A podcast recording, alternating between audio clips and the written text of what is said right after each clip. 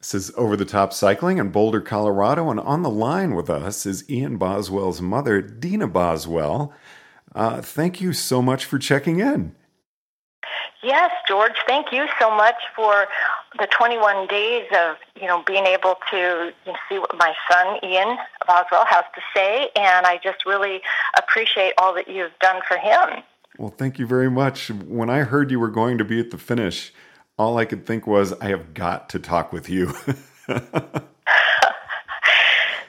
was incredible. I'll never, you know, that those memories will never be replaced. Uh, so much went on uh, getting here, and uh, when Ian sent his brother and I tickets to come and be on the finish line, you know, there was different things that could have happened in the different scenarios of a cyclist, but the one that really gleamed was, you know, he will be there and we will be there, and we embraced that.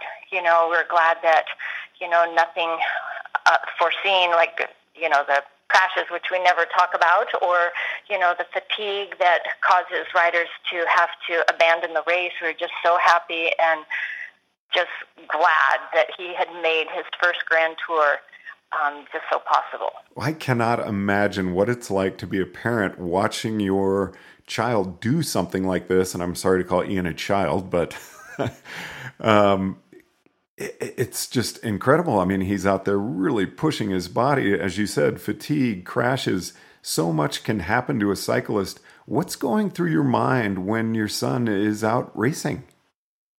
Well, I must be quite truthful.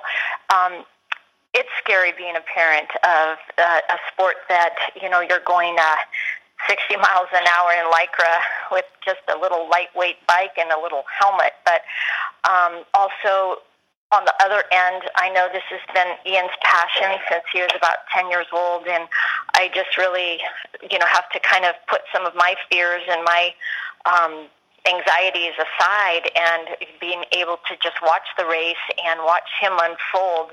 I know that he was in that one crash earlier on, and I'm going, oh boy. You know, this is this is the reality of the sport, and that part is really hard for a parent. So, are you feeling? Are, are your feelings actually similar to what they were when Ian first started racing? Yes, um, they are, and I've seen, you know, just you know, the passion for sure is similar, and that as a parent, you always want to be able to watch your children, no matter what they choose as as their passion to unfold. So I'm still, as a parent, you know, always being on the the cheering side of that is important, but then also the fears of the sport and what can go wrong also never leave our mind as parents. Now, when were you really made aware that Ian could be good at cycling? At what point of his cycling career did that happen? Well, around age 14, I remember gathering gathering our little nickels and coins together, and Ian and I set off to go to nationals in Park City, and with our tent. and um, I, I knew that when he had won, you know, the time trial and then the criterium and then possibly the road race other than he had, you know, some flats going on but still pulled it together and came in sixth. I knew that he had some talent then and um but he also was pretty tall compared to a lot of the other guys and I know with hormones and things things change and plateau and downside but he's never lost sight of his you know dream for this. So I think around 14 will have to be my answer to that. And what was your reaction when Ian uh, discussed with you the possibilities of him becoming a professional cyclist and this being his living you know, since I have watched him go through the progression, I thought after U23, that's going to be the pivotal turn. And you hear a lot about that where, you know, they either choose, okay, you know, I've done it. I now I'm ready to, you know, try something else in my life or I'm going to take that leap and I'm going to, this is going to be my profession. And I'm so happy for him. You know, a lot of parents say, "Oh, doesn't he want to go to school or this or that?" Or so many avenues, and um, but for him, you know, it takes a lot of dedication and um, a lot of, you know, perseverance, you know, to pull through, you know, on a stormy day to get all those that gear up, especially coming home to Bend, Oregon, and he wants to see us at Christmas time. He's still, you know, getting out the door and trying to, you know, make a go of it as a professional. So I think right around that time it was like, wow, you know, this is this is he's made the big time, and um, signing that contract with Team Sky, it's like sitting on my couch. It's like, wow, this is really a reality, and he will be living in another country. And this is exciting for a parent. At the same time it's you know you just want to make sure they're safe.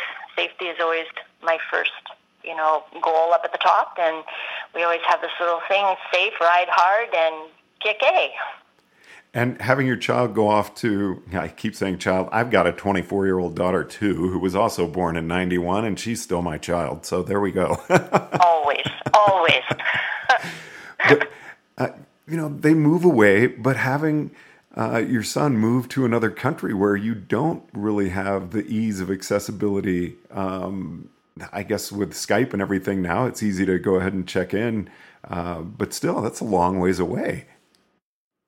It's a long ways away, and I'm just so grateful that Ian. Uh, once in a while, will um, you know definitely want me over here to whether it's cleaning house, getting visas squared away, and you know all all those types of things. So we touch base and try to um, get you know not let too much time go by. But it is it is very hard. I know technology these days is a, is nice. now, when Ian first moved to Nice and uh, joined Team Sky. Does he go over the race calendar with you at all? Are you pretty much aware of what's coming up throughout the season? Well, you know, with the nature of cycling, the calendar obviously changes a lot. And I know my brother had come over here and he saw that he was, you know, went to the Sky site and saw that he was doing, I guess it was Tour de Suisse. So he got tickets to watch that and then he was placed in another race. So definitely, um, you know, we have a calendar. We kind of go over it, knowing that anything's subject to change. So we kind of uh, go from there. He keeps me posted and he keeps the family posted as to what he's doing. But as we know, week by week is is the best calendar. now, what was your feeling when you saw he was named to the Vuelta team? That was. I was going, wow. I knew that that originally was his goal in the beginning of the year, and he was hoping to make a grand tour. And I know Sky has some pretty qualified climbers and all around cyclists. So I was, you know, wondering, wow, you know, when he got that selection, it was really, I, I was very excited for him. Knowing that 21 days is a long time, that, you know, is another thing. You know, you definitely have, you know, been here three years and hoping to, you know, stay after that. So I think to do that and then to have what he did on stage 11 was just incredible.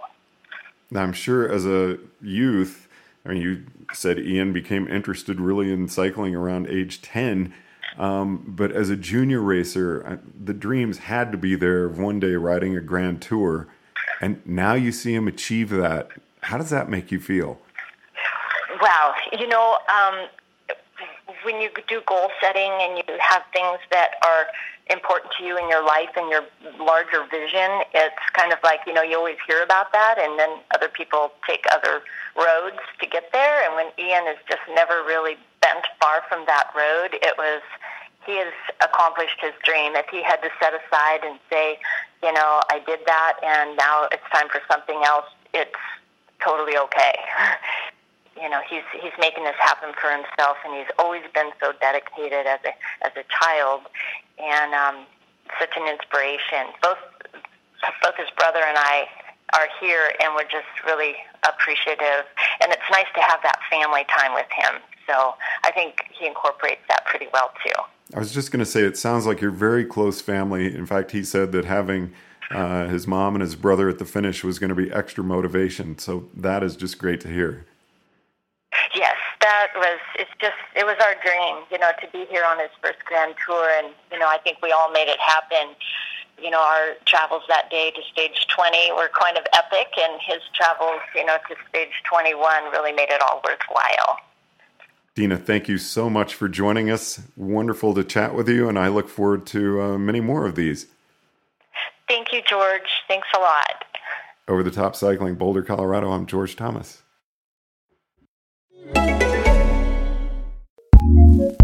ACAST powers some of the world's best podcasts. Here's a show we recommend. I'm Meredith Masony. And I'm Tiffany Jenkins. We're the hosts of Take It or Leave It, a podcast where we discuss all things marriage, motherhood, and everything in between. Join us every week where we sit down and talk about parenting, even though we don't really know what we're talking about. We have guests, we take your calls, and we get weird. Tiffany and I are just like you. We are two struggling moms who have no idea what we're doing. Join us on Take It or Leave It, an advice ish podcast for parents. ACAST, ACAST, ACAST recommends.